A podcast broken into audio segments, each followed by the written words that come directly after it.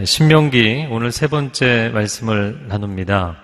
지난주까지 신명기 1장에 가데스 바네아에서의 정탐 이야기를 보았습니다. 아, 그런데 오늘은 갑자기 3장으로 뛰었기 때문에 2장, 3장 중간 내용을 좀 이야기를 하겠습니다. 아, 출애굽 이후에 시내산에서 머물렀던 시간까지 한 2년, 그리고 시내산에서 가데스 바네아까지 열 하루길이었습니다. 그리고 가데스 바네아에서 불순종한 이후에 광야를 40년을 돌게 되죠. 정확하게는 38년입니다. 그래서 신명기 2장 14절 상반절을 같이 읽겠습니다. 시작. 우리가 가데스 바네아를 떠나 건널 때까지 38년이 걸렸다. 그러면 이 세례 시내를 건넸다는 게 어, 건넌다는 것이 어디인가 지도를 한번 확인해 보겠습니다. 여러분 지도상으로는 좀 그림이 좌우로 많이 확장이 되어 있지만 한가운데 염해라고 불리는 사해가 있습니다. 사해에 남단에서 오른쪽으로 흘러나오는 강이 세렛강 내지는 세렛 시내, 세렛 골짜기라고 불리는 것입니다. 보이시나요? 네. 그 바로 그 골짜기가 어, 본격적인 가나안 지역으로 들어가는 첫 진입로가 되는 것이죠. 아, 그래서 세렛강을 건너서 가기까지 광야에서 38년을 돌았다 이야기한 것입니다. 자, 그런데 그 경로에서 에돔과 모압과 암몬을 만나게 됩니다. 그런데 이 세 개의 족속과는 전쟁을 벌이지 않죠. 네. 지도 그만 보여주시면 되고요. 에돔은, 네, 에돔의 경우에는 야곱의 형 에서의 후손이죠. 네, 그리고 모압과 암몬의 경우에는 아브라함의 조카 롯의 후손입니다. 그렇기 때문에 다 친인척 관계였기 때문에 이들과는 전쟁을 벌이지 말라고 말씀하셨죠. 자, 그러나 북상하면서 아모리 족 속의 두 왕을 만나게 됩니다. 예, 헤스본 왕 시혼 그리고 더 북쪽으로 올라가면 바산 왕 옥을 만나게 돼서 전쟁을 치렀고 두 왕과의 전쟁에서 승리를 하면서 땅을 얻게 됩니다. 예, 다시 지도를 보여주시면 그 여러분 보시는 지도의 우측 상단에 그 두 개의 길다란 그 박스로 되어 있습니다. 첫 번째 그 중부 지역의 헤스본 왕 시온과 싸워서 승리를 거두었고 북쪽으로 올라가면 길르앗 지역이 나오고 더 북쪽에 바산 지역이 나옵니다. 오늘날 바산 골란이라고 하는 골란고원 지대가 나오는데 아주 그 살림이 울창하고 그리고 초지가 넓은 아주 좋은 땅입니다. 자, 그 지역으로 올라가서 바사랑 옥과 싸워서 이기게 됩니다. 네. 신명기 3장 8절에서는 그때 얻은 땅을 이렇게 이야기합니다. 읽어보겠습니다. 그때 우리는 이 아무리 사람들의 두 왕에게서 아르논 골짜기부터 헤르몬 산까지 요단강 동쪽 영토를 빼앗았다. 이렇게 되어 있습니다. 네, 아르논 골짜기에서 헤르몬 산까지 다시 세 번째 지도를 보겠습니다. 네, 보시면 자 사해의 남단에서 나오는 게 세렛 강이었고요. 사해의 중간쯤에서 오른쪽으로 갈라지는 강이 아르논 강입니다. 보이시나요? 네.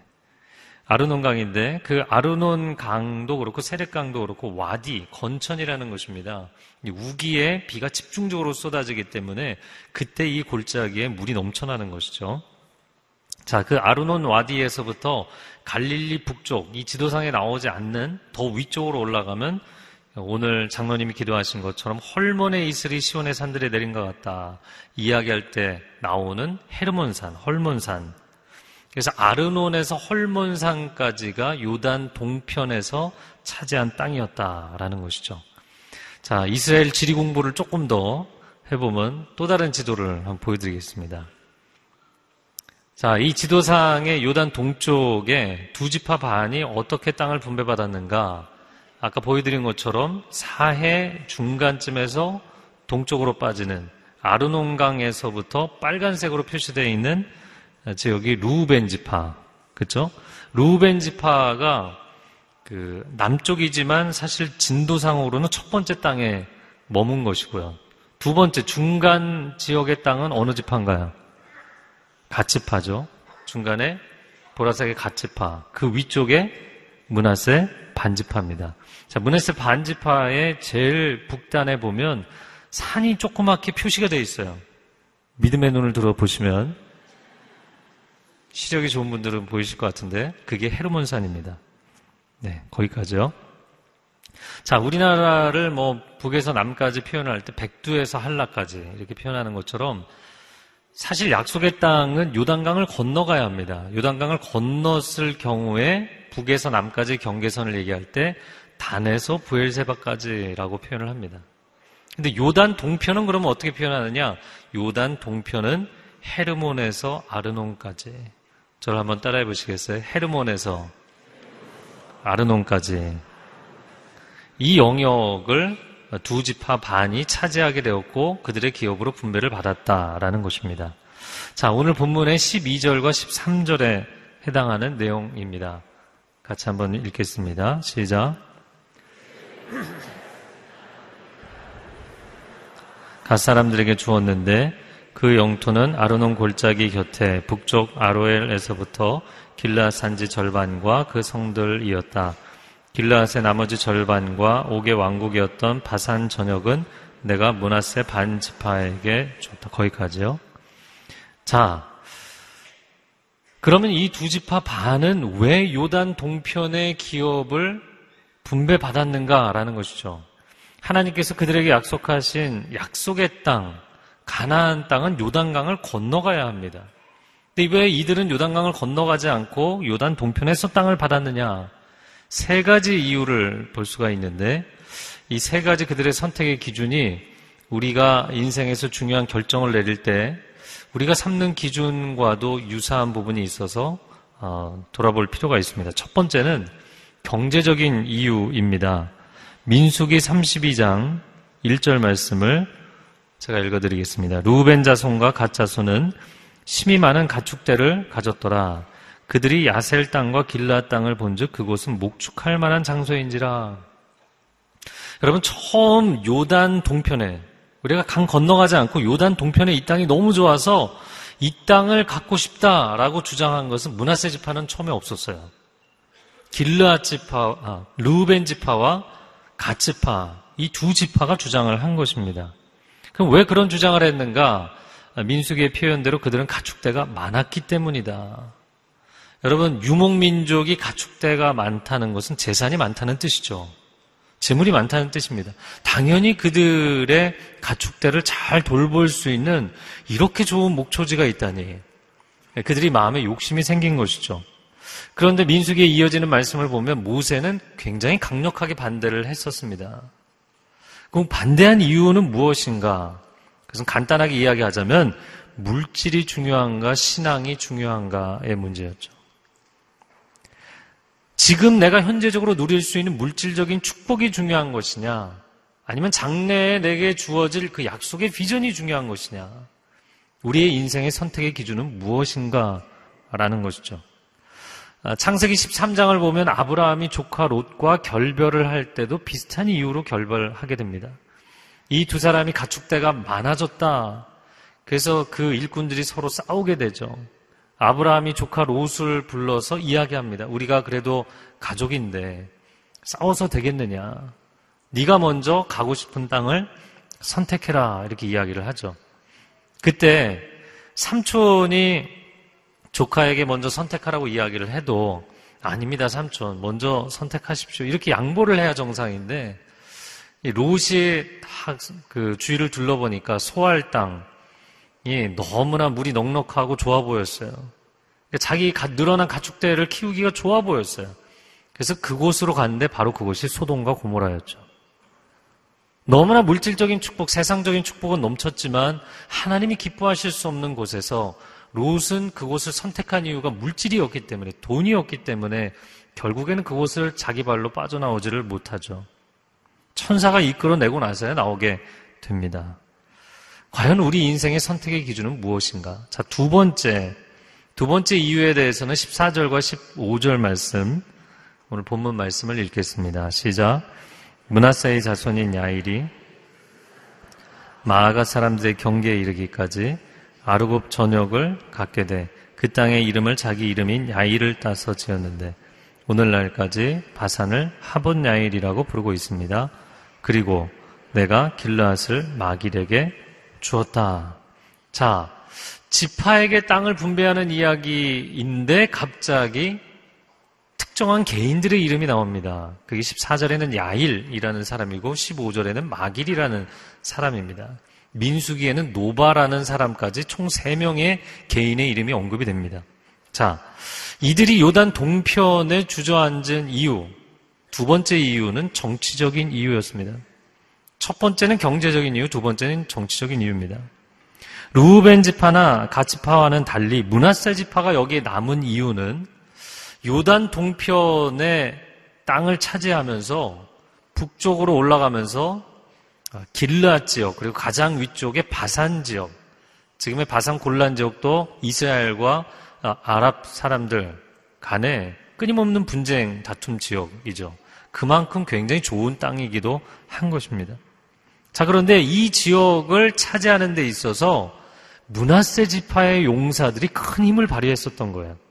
이 사람들이 혁혁한 공을 세워서 이 땅을 차지했기 때문에 어, 우리는 우리의 실력이 증명된 이 자리에 그냥 남고 싶다라는 결정을 했던 것이죠.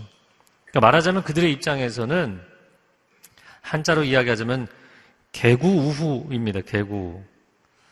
아, 소의 꼬리가 되느니 차라리 닭의 머리가 되는 게 낫겠다. 왜냐하면 저쪽에 들어가서 치열하게 열두 지파가 다툼을 하느니 우리는 이곳에서 이 좋은 땅을 차지하겠다라는 것이죠. 이 개구라는 말이 중국의 전국 시대에 소진이라는 사람이 소진을 종행가라고 표현을 했더라고요. 종으로 행으로 전국을 돌아다니는 사람입니다. 근데 이 사람이 각 나라에 들려서 나라의 제후들을 설득하는 일을 했죠. 한 나라 선회왕에게 가서는 이런 이야기를 합니다. 전하, 한 나라는 지세가 견고하고 그리고 군병들이 강건한데 아무런 시도도 해보지 않고 싸워보지도 않고 진나라를 주군으로 섬긴다면 온 천하가 비웃지 않겠습니까?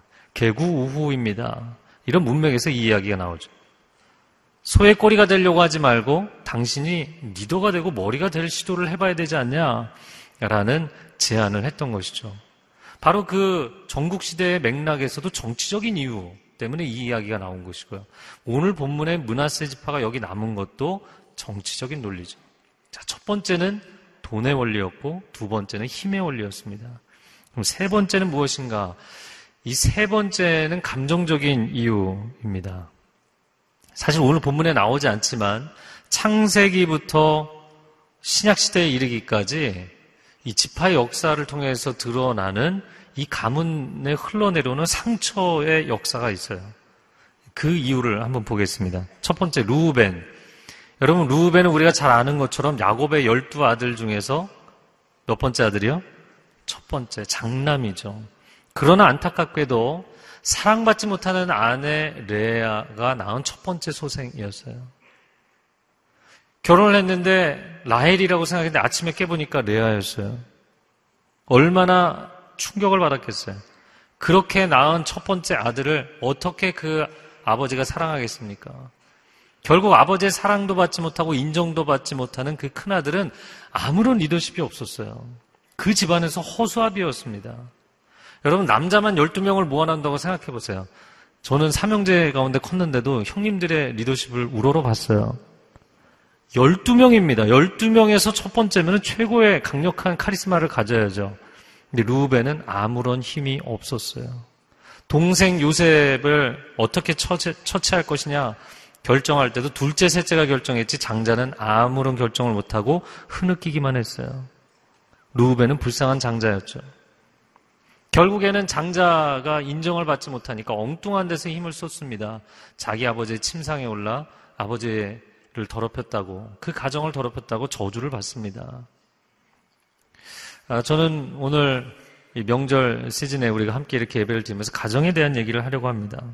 여러분, 여러분의 장자를 집에서 축복해주지 않고 인정해주지 않고 세워주지 않으면 엉뚱한 곳에서 사고를 치게 돼 있고요.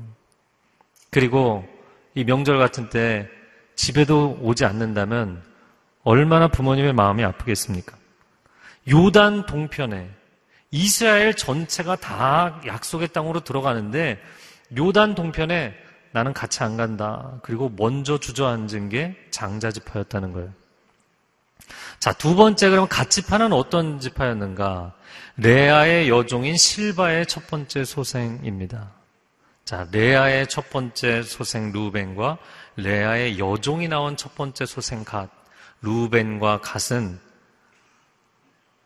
40년 광야 생활을 행진을 할 때도 그들은 같은 진영, 동서남북 나누어져 있을 때 같은 진영에 머물렀을 뿐만 아니라 동병상련이었죠. 레아와 라헬이 남편의 관심을 얻기 위해서 자식 낳기 경쟁을 할 때 레아가 단산하여 더 이상 출산을 할 수 없게 되자 자기 여종까지 끌어들여서 자식을 낳은 거예요. 그 낳은 첫 번째 아들이 가십니다. 무슨 사랑받을 수 있는 그런 대상이 아니었던 것이죠. 결국 갓도 자기 동생들, 자기 형제들이 가서 주인공 역할하는 데서 뭐 들어가고 싶지 않은 거예요.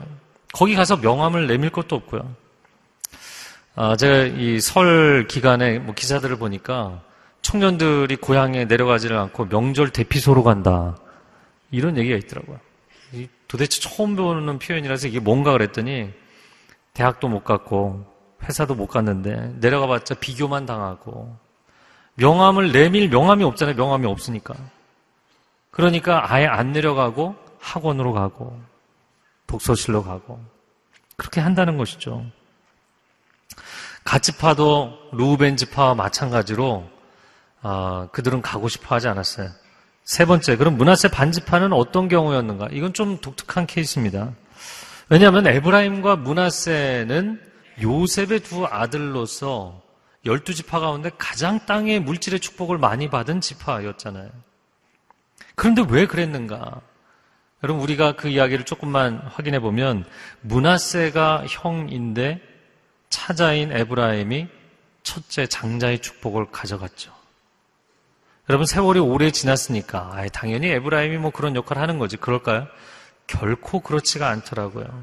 오랜 세월이 흘러도 장자가 동생 노릇을 하는 것은 동생이 장자 노릇을 하는 것은 그냥 우리 집안은 그렇게 가나보다 이럴지 몰라도 큰형이 동생 노릇을 하는 것은 계속해서 표현하지 못하지만 속으로 상처가 되는 것이죠.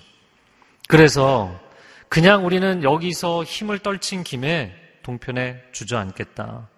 이런 쪽이 절반. 또한 우리는 그래도 이스라엘에서 중요한 집파인데 약속의 땅까지 들어가야 되지 않겠냐.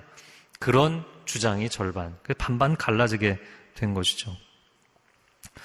아, 제가 전에 어느 가족이 이렇게 자녀 소개하는 거를 봤는데요. 사실 그 순간에 저만 느꼈지 아무도 못 느꼈던 것 같아요. 그 뭐냐면 자녀들을 소개하는데 나이 순으로 소개하는 게 아니라 학력 순으로 소개하더라고요. 근데 그 자리에서 소개한 분도 들은 사람도 아무도 그걸 못 느꼈어요. 우리 모두가 어떻게 그럴 수 있냐? 아니요. 여러분, 한국 사회, 한국 가정들은 너무너무 익숙해요. 그러나 그 이야기를 듣는 자녀의 마음은 그게 오래도록 상처로 남아 있겠죠. 명절 연휴 3일째입니다. 아, 뭐 오늘까지 포함하면 아직 절반밖에 안 지났어요. 여러분, 맛있는 음식을 많이 드셨는지요? 못 드셨나요? 또 가족들 모임은 잘 하셨는지 모르겠습니다. 여러분 명절에 부모님이 자녀들 오기를 얼마나 손꼽아 기다립니까? 자녀들 얼굴 한번 보고 또 손주들 얼굴 보고 그런 기쁨이 있으시죠. 아침에 교육자들 아침 식사를 하면서 그 저희는 또 토요일 날 주일 준비하고 주일 날은 교회 사역하고 이게 시간이 애매하잖아요. 네. 아무도 동의를 안 해주시네요. 한 분이 좀 이렇게 고향이 먼데 부모님이 오지 말라 그랬대요. 그래서 안 갔대요. 그래서 그 순간 우리가 다, 으아! 그랬어요. 갔어야지. 갔어야지. 여러분, 손꼽아 기다리는 날인데 자녀가 오지 않으면 얼마나 아쉽고 그립고 안타까우시겠어요. 아, 여러분, 40년을 이 12지파가 광야를 돌았어요. 왜 40년을 돌았나요? 약속의 땅 하나 들어가겠다고 동거해요. 그런데 40년을 그 광야에서 고생한 12지파 가운데 두 지파 반이 우리는 거기 안 가겠다는 거예요. 이건 굉장히 슬픈 이야기입니다. 안타까운 이야기인 것이죠. 부모 자녀 간에 형제 간에 사이 좋은 그런 집들이 가까이 사는 경우들이 있더라고요. 물론 서로가 많이 좋아하지만 거리가 떨어지는 경우도 어쩔 수 없이 생기기도 합니다. 여러분, 거리가 멀어지면 마음이 멀어진다. 그런 말이 있죠. 영어로도 out of sight, out of mind. 내 눈 밖에 나면, 눈에서 멀어지면 마음에서도 멀어진다. 자, 거리가 멀기 때문에 생기는 거리감이야 뭐 어쩔 수 없다고 해도 정반대의 케이스가 진짜 문제인 것이죠. 마음이 멀어졌기 때문에 거리가 자꾸 멀어지는.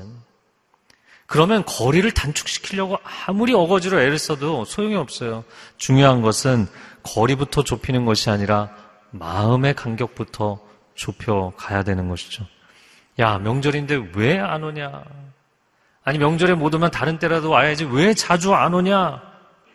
아무리 다그친들 관계만 더 멀어지는 경우들이 많습니다. 여러분, 이 두 지파 반에게, 루벤, 갓, 문하세 반지파에게 왜 너희는 요단 동편에 주저앉느냐? 약속의 땅이 저 강만 건너면 되는데 왜 40년을 돌고 여기서 주저앉느냐라고 얘기한다고 그들이 말을 들을까요? 오히려 또 다른 비난이 되겠죠. 우리는 우리 가족의 상처, 오래된 상처와 눈물과 탄식을 이해해주고 감싸 안아주고 서로를 보살펴 줄 필요가 있을 것입니다. 왜 이런 가족의 관계가 회복이 되는 것이 중요한가? 그것은 그 자녀가 가족과만 관계가 멀어지는 것이 아니라 하나님으로부터 멀어지는 경우들이 생기기 때문이에요. 내 부모가 믿는 하나님이라면, 어, 내가 힘들어하는 형제들이 믿는 하나님이라면, 아, 나는 그 하나님 믿지 않겠다. 여러분, 이건 큰 문제잖아요. 결국에 요단 동편은 이방인들의 땅으로 전락하고 맙니다.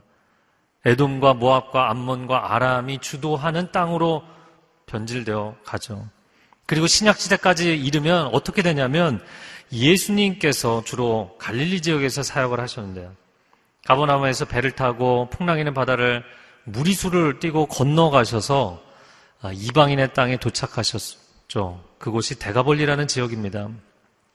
그 대가볼리에서 만난 첫 번째 사람이 누구였나요? 거라사 광인, 군대 귀신 들린 사람. 그 정도로 이 땅은 영적으로 참혹해진 땅이었어요.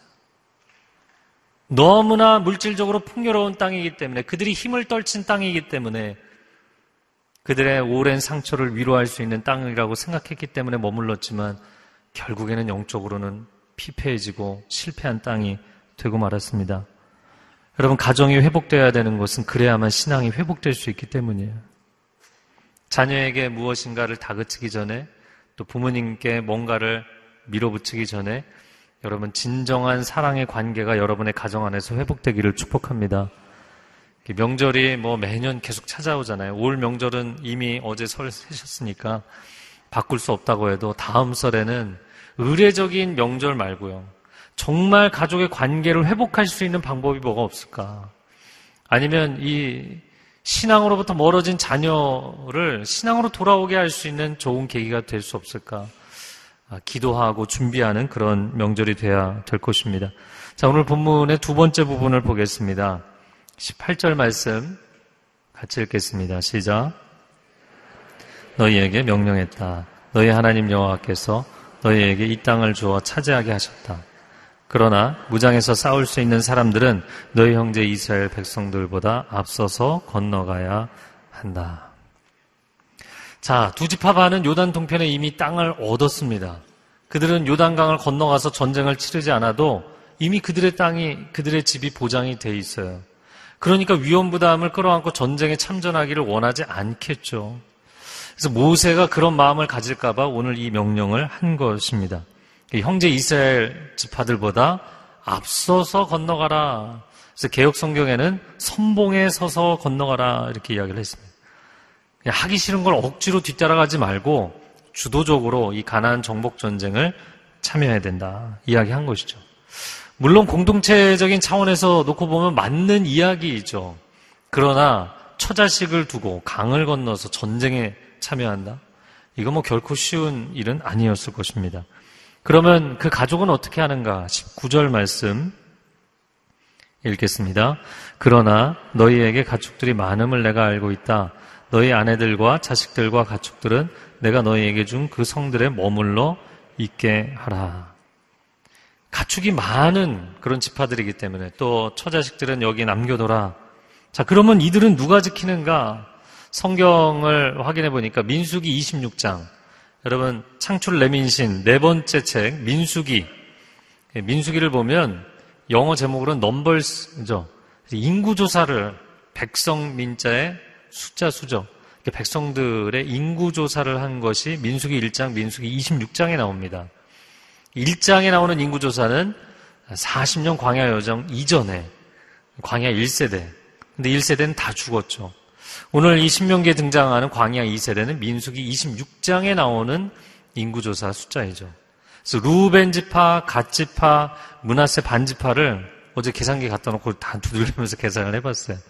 그랬더니 11만 명이 약간 넘더라고요. 전쟁에 참전할 수 있는 20세 이상의 남자 숫자. 그런데 그 중에서 실제로 요단강을 건너서 요단 서편까지 가서 전쟁에 참전한 숫자는 여우수와 사장을 보면 4만 명이었어요. 11만 명 중에 4만 명이 전쟁에 갔고 7만 명은 그 소유지에 남게 되었던 것이죠. 자, 그리고 마지막 20절 말씀입니다. 같이 읽겠습니다. 여호와께서 너희 형제들에게도 쉼을 주실 때까지 말이다. 그들 또한 요단강 건너편에 너희 하나님 여호와께서 주시는 그 땅을 차지한 후에 너희는 너희가 소유하게 된 땅으로 돌아가라. 저를 한번 따라해 보시겠어요? 너희 형제들에게도 쉼을 주실 때까지. 자, 이 쉼이라는 단어가 중요하기 때문에 제가 어디 찾아봤는데 창세기 2장에 나오는 어, 하나님께서 6일 동안 창조하시고 쉬셨다. 그때 쉬다라는 단어는 쭉 일을 하다가 멈춘다는 뜻이고요. 오늘 본문에 나오는 쉼은 다른 단어입니다. 이 단어는 정착한다라는 뜻이에요. 다시 말해서 너희 형제들도 땅을 배분받아서 완전히 정착할 때까지 잠시 쉬는 게 아니라 완전히 정착할 때까지 이 전쟁을 함께 해야 된다. 여러분 진정한 쉼이란 무엇인가? 한두 사람에게만 쉼이 주어지는 것이 아니라 모든 사람에게 쉼이 주어지는 것. 그것이 오늘 이스라엘 공동체에게 하나님이 주시는 메시지입니다. 예수님이 부자와 거지 나사로의 비유에서 말씀하셨죠. 부자는 날마다 잔치를 베풀며 어, 향락하는데 그런데 그 집 앞에 거지 나사로는 부자의 집에 그 상해에서 떨어지는 부스러기로도 채우기가 힘들었다. 오늘날 한국 사회도 너무나 빈부의 격차가 심화되고 양극화되어 가죠. 근데 이런 현상이 전 세계적으로도 일어나고 있고 우리나라도 갈수록 심해져 가는데 이런 상황이 심해지면 없는 자들은 생존을 위해서 죄를 짓고 가진 자들은 가진 것을 유지하고 확장하기 위해서 또 다른 죄를 짓는 이 죄악의 악순환이 갈수록 더 심해지는 것입니다. 그래서 크리스찬들이 각 분야에서 내가 서 있는 자리에서 나눔과 섬김과 사랑을 실천하는 것이 중요합니다. 아, 그런 점에서 외국인 근로자, 근로자들을 이 설에 초대해서 잔치를 하는 것은 너무나 하나님 기뻐하실 일이죠. 창세기부터 계시록까지 신구약을 통틀어서 하나님은 나그네와 고아와 과부와 가난한 자들과 소외된 자들과 병든 자들을 돌보는 것을 매우 기뻐하시는 하나님이신 줄로 믿습니다. 그래서 우리가 이걸 삶으로 정말 의지적으로 실천을 하셔야 돼요. 의지적으로, 의식적으로. 그냥 제가 최근에 한 가지 결심한 거 나누면 뭐 아주 작은 것입니다. 그 목회자들하고 앉아서 그런 이야기를 했어요. 앞에서 여러분 뭐 성경공하십시오. 여러분 어, 극률 주간에는 쌀도 가져오십시오. 이렇게 광고 많이 하잖아요. 근데 앞에서는 열심히 광고하고 본인은 하지 않으면 그건 이중적인 것이죠. 목회자들에게 제가 광고할 때 진정성이 있어야 된다. 그런 얘기를 했거든요. 몇달 전부터 의식적으로 결심한 게 뭐냐면 제가 한 달에 한 번 러브미 쌀 가져오라고 광고하잖아요. 제가 광고는 하면서 저, 제가 안 갖고 오고 있더라고요. 내가 쌀을 그걸 또 따로 챙겨서 가져와야 되나? 결심을 하고 몇 달 전부터 하고 있습니다. 할렐루야. 여러분, 작은 일이지만 의식적으로, 의지적으로 결심을 하고 하셔야 돼요. 아이, 누군가 다 알아서 하겠지. 아니요. 사랑을 실천하지 않으면 사랑은 흘러가지 않습니다. 크리스찬 중에는 이곳에 함께 예배드리는 분들 가운데는 본인의 거주지에 경비를 서시는 분들을 하대하는 분이 있으면 안 될 것입니다. 설기가 명절에 더 고생을 많이 하시는 택배기사 아저씨에게 화를 내고 왜 이렇게 늦게 배달을 오느냐. 짜증을 내시는 분이 있어서는 안 될 것입니다. 저는 이게 취침하려고 누워있는데 전화가 밤 11시에 울려 깜짝 놀랐어요. 택배기사가 새벽 1시까지 돈 되는 거예요. 아, 너무 고생하십니다. 집 앞에 두고 가셔도 됩니다. 여러분, 오히려 감사한 인사말을 건네고 또 설 인사를 건네고 그러면 얼마나 좋겠어요. 가정에서도 마찬가지죠. 진정한 쉼이란 무엇인가? 그거는 함께 모두가 함께 쉴 때 그것이 진정한 쉼이라는 거예요. 마음의 하나됨이 없이 의무만 계속 지속이 되면 명절 증후군이라는 게 생기게 되는 것이죠. 제가 아는 그 한 목사님 뭐 은퇴하신 분인데 참 아, 개인적으로도 존경하고 좋아하는 분입니다. 근데 그분을 보면서 참 부러운 것은 며느리가 친정에 가는 것보다 시댁에 오는 걸 좋아하는 거예요. 안 믿으시나요? 그러니까 뭐 몇 주씩 있기도 하고 몇 달씩 있기도 해요. 네, 해외에 사는데. 여러분, 그거는 사실 그 목사님 부부가 진정한 심이 무엇인지를 알기 때문이에요. 그래도 너가 며느리인데 왔으면 기본적으로 아침은 차려야지. 이런 거 없어요.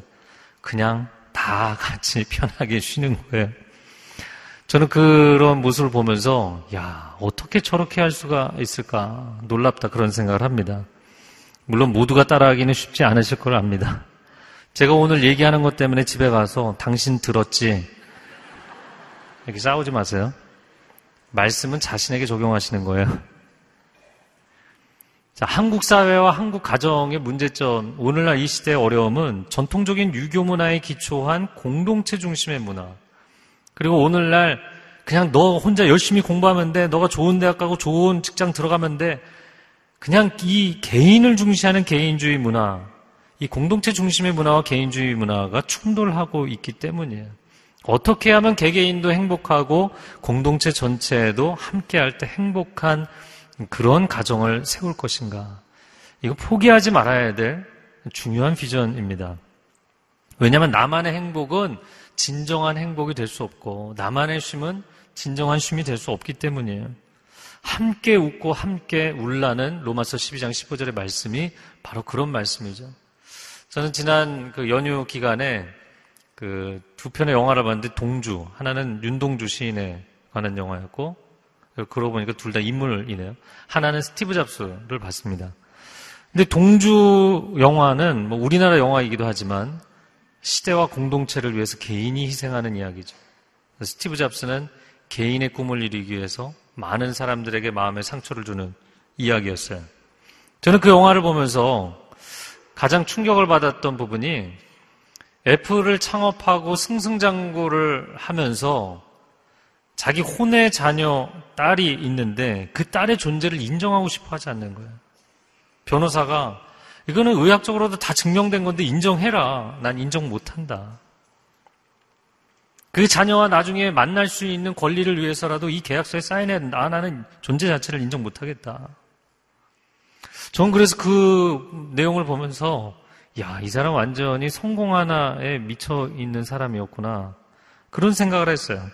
그런데 영화에서는 다 표현되지 못한 또 다른 이야기가 있더라고요. 그래서 제가 또 형평성 있게 이야기를 해야 되니까 스티브 잡스에 대한 이야기들을 찾아봤어요.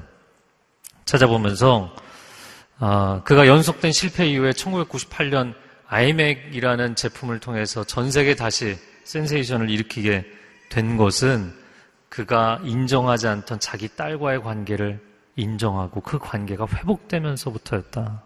라고 그 필자는 해석하고 있더라고요. 여러분, 그 어떤 사람도 그 사람이 내가 행복하다. 아, 나는 진짜 마음의 안식을 누린다. 이것은 한 개인만이 누릴 수 있는 문제가 아니라는 것이에요. 나만 즐겁고 모든 사람은 불행한데 나는 이게 너무 즐겁다. 아니면 나는 홀로 쉬고 있는데 모두가 고생하고 있는데 어, 나는 이 쉼을 즐긴다. 이런 것은 잘못된 것이고 불가능한 것이라는 것이죠. 어, 저희가 크리스마스 작년 연말에 그 엔젤 트리라는 프로젝트를 진행을 했는데요. 그 한 엄마에게서 어, 우리 자녀들이 받은 선물 너무너무 좋아한다고 고맙다고 그런 감사 편지가 왔습니다. 어, 근데 저는 그 편지를 읽으면서 너무 눈물이 나더라고요. 본인이 불우한 어린 시절을 보내다가 미혼모가 된 어머니였어요. 어린 나이에 미혼모가 됐어요. 근데 자신의 외로움의 문제도 있었지만 내 아이에게 아빠라는 존재를 만들어줄 수 있을까라는 기대감 때문에 그러나 매번 만난 남자마다 관계는 실패했고 아이만 남겼고 내 아이의 엄마가 되었어요. 저는 그 이야기를 보면서 그냥 상상만 해도 너무너무 눈물이 나더라고요. 아니, 어떻게 내 아이를 키우고 내 아이를 먹이고 입히고 재울 돈을 벌며 사는가. 아이들 선물을 보내주셔서 너무 고맙습니다. 아, 그리고 지금으로서는 자신과 자기 자녀들을 그대로 받아주는 교회가 자신에게는 천국과 같은 공간이라고 고백을 하셨어요. 그런데 넷째 아이가 태어나서 5일 만에 수술하고 이 아이가 너무 아파서 중환자실을 들락거리고 재수술을 받게 되고 너무나 가슴 아픈 시간을 보내고 있는 중에 더 가슴 아픈 이야기를 듣게 된 거죠. 이제 아이들을 그만 다른 곳에 보내고 새 출발하십시오. 본인의 나이, 이름 모릅니다. 그런데 새 출발을 하시라는 얘기를 이분이 들었다는 얘기를 듣고 굉장히 젊은 나이에 미혼모의 내 아이를 갖고 있구나. 라는 걸 알게 됐죠. 물론 그 이야기를 그분에게 해주신 분은 이 어, 자매님을 위로하고자 얘기했겠고 이 내 아이가 이 미혼, 젊은 미혼모에게 부담이 된다고 생각했기 때문이겠죠. 그런데 놀랍게도 그 편지의 마지막 부분은 이런 내용이었어요. 아이들이 잘 자랄 수만 있다면, 그리고 내 아이들이 좋은 신앙을 가질 수만 있다면, 그것이 제가 인생을 살아가는 유일한 희망입니다. 아이들은 어떻게 되든 말든 나만 쉼을 얻겠다, 행복을 얻겠다, 희망을 얻겠다. 그게 가능하냐는 것이죠. 그리고 그 편지 안에 이렇게 마무리를 지으셨어요. 저희 아이들보다 더 힘든 아이들에게 써주세요. 그리고 2만 원을 넣어서 보내셨어요. 제가 이렇게 생각을 하면서 아니 이 아이들보다 더 힘든 아이들이 누가 있을 수 있을까? 여러분, 오늘 설교의 제목이 쉼을 얻기까지 싸우라. 내가 돈을 많이 벌고 높은 지위를 얻고 권력을 얻어서 아, 이제는 내가 떵떵거리면서 편하게 살 수 있다. 그런 쉼을 얘기하는 게 아니고요. 내 형제들에게도 쉼이 주어질 때까지. 우리는 계속해서 가정을 아름답게, 세상을 아름답게 하는 하나님의 사람들로 살아가야 한다는 것입니다. 이 시간 함께 기도하겠습니다.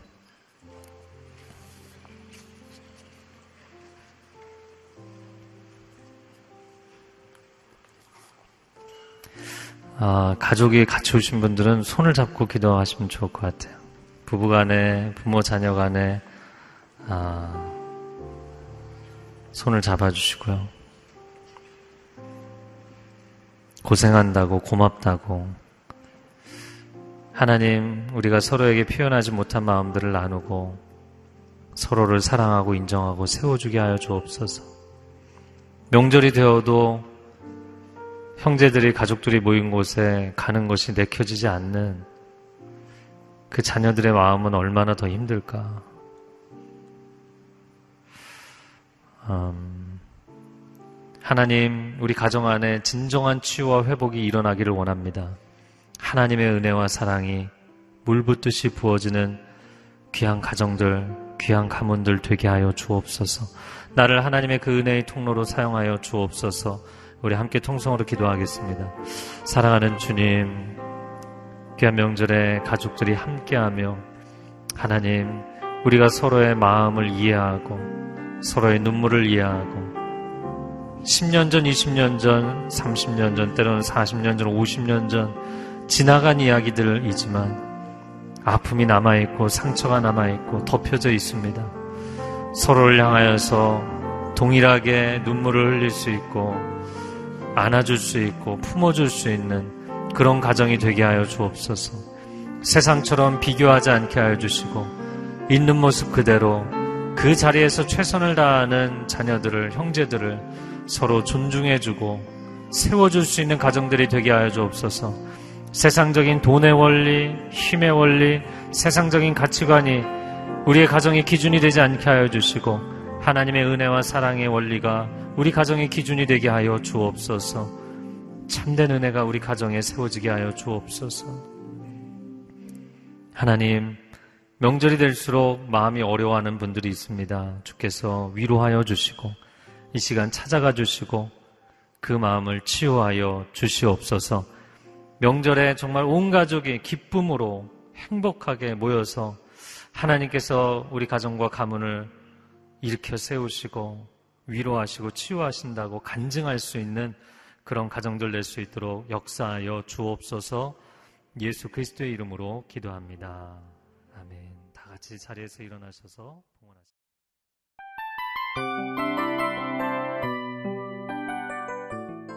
이 프로그램은 청취자 여러분의 소중한 후원으로 제작됩니다.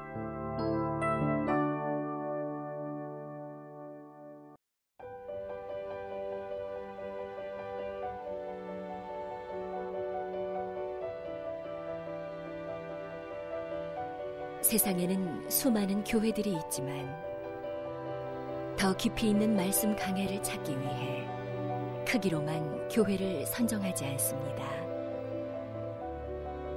보다 좋은 영적 콘텐츠를 더 많이 나누기 위해 방송비를 받지 않습니다. 1년 365일 복음만 전하고 싶어서 우리는 광고를 하지 않습니다. 온누리의 복음을 땅끝까지